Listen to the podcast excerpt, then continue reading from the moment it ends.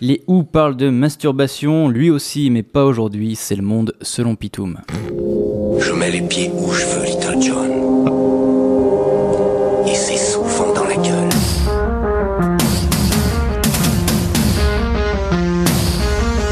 Adrien, remplisseur de verre à moitié vide.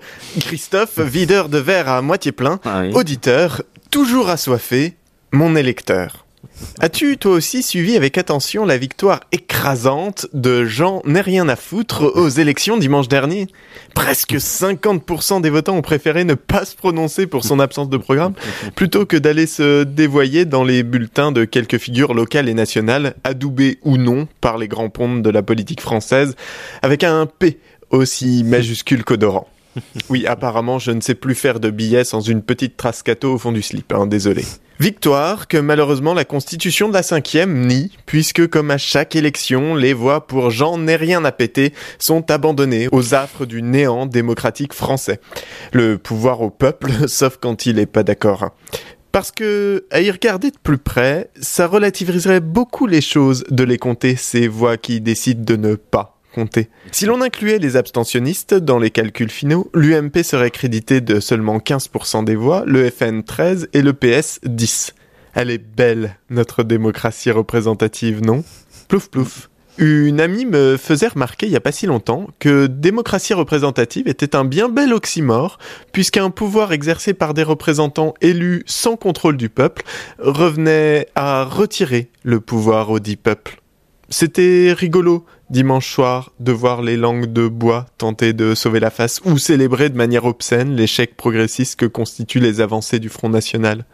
C'était moins rigolo quand Marine Le Pen s'est faite la porte-parole des 50% d'abstentionnistes en disant, je paraphrase, hein, ces électeurs passifs qui, comme ceux du Front National, affichent leur mépris de l'UMPS. Mais au final, on a peu parlé de ceux qui n'ont pas voté cette fois.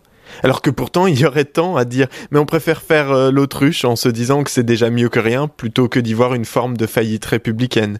Peut-être que la montée du FN comme la désertion des urnes ne sont que les symptômes de l'échec démocratique. Et plutôt que de s'attarder à longueur d'antenne sur les symptômes, il faudrait s'intéresser au mal qui les provoque. Le ras-le-bol des égaux électoralistes avides de pouvoir, d'une oligarchie représentative qui se maintient à la tête de l'État en trustant les médias, en perpétuant un système qui favorise les carrières politiques, les mêmes têtes, les mêmes discours et les mêmes idées, et du coup en face les mêmes réactions de rejet toujours plus violentes. Et si l'espace d'un instant, on imaginait autre chose. Je voudrais prendre la minute qu'il me reste pour vous parler du tirage au sort. C'est une idée qui revient depuis quelques années un peu partout dans le monde. Issue de la démocratie athénienne, où il était prépondérant pour toutes les institutions exécutives et juridiques, le tirage au sort donne la possibilité à chaque citoyen d'exercer un rôle dans la République. N'est-ce pas ça le véritable sens de la démocratie? Plus encore, le tirage au sort exige de la République qu'elle forme des citoyens aptes à gouverner. Le tirage au sort endigue la corruption et le carriérisme quand le système électif les encourage. Le tirage au sort permet à toutes les voix de s'exprimer, sans faire taire la pluralité politique, sociale et religieuse constituée par l'ensemble des citoyens. Je sais ce que tu te dis, que je suis un peu con et niais, que le tirage au sort, c'est prendre le risque de donner les pouvoirs à des gros cons. C'est parce qu'évidemment, tirer au sort quatre pélos à qui l'on filerait tous les pouvoirs du jour au lendemain sans aucun contrôle, c'est une idée un peu débile. hein. Le tirage au sort, ce n'est pas compatible avec les institutions de la cinquième. Et il faudrait bien entendu revoir l'ensemble de l'organisation politique du pays pour appliquer une telle mesure. Enfin, il ne faut pas oublier que le tirage au sort te donne la possibilité à toi, autant qu'à n'importe qui d'autre dans ce pays, à chance égale d'être à un moment aux commandes. Ce qui devrait te rassurer puisque comme tout le monde, tu te trouves toujours un peu moins con et un peu plus juste que le voisin.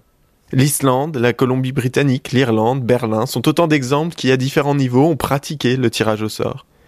Je ne dis pas que c'est la solution, et ce mode de nomination soulève énormément de questions, mais il serait bon de ne pas les balayer d'un revers de la main sous prétexte qu'on imagine ce connard de Jean-Claude, le comptable facho du premier, en président de la République parce qu'il a toujours eu de la chance au jeu à gratter.